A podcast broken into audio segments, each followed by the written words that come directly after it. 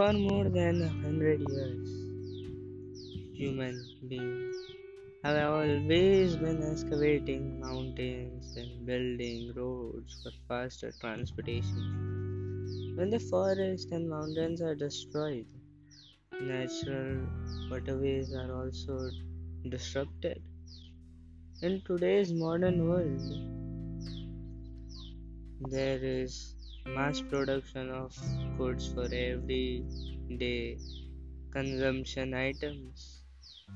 The sprawling cities, high-rise buildings, cars, electric appliances of modern society demand a tremendous amount of natural resource. Besides the depletion of resource, much pollution and waste are created in the process of manufacturing. The universe is a composite of four elements of earth water, fire, and air. When the, when the elements of this, uh, when the earth elements like soil or land falls out of balance, results earthquake, tsunami, typhoons, hurricanes, downpours, floods. In recent years, there have been many natural disasters occurring all around the world. This is very, very worrying.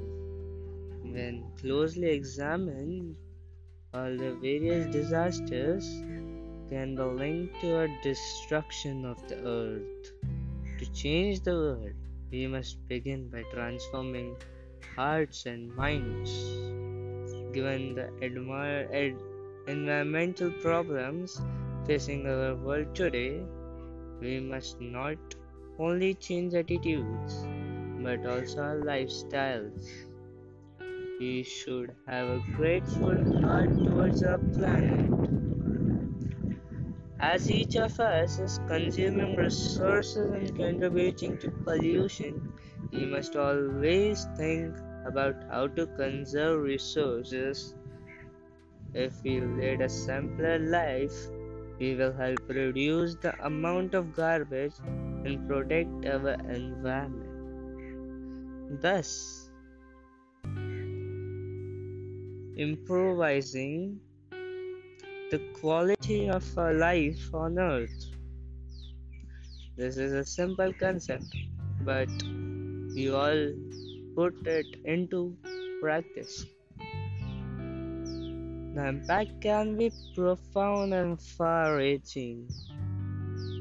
Living on this planet, our fate is intertwined by the health of our planet. Let us always remember that we coexist with Earth. And once Mahatma Gandhi truly said that we should do production by masses, not the mass production.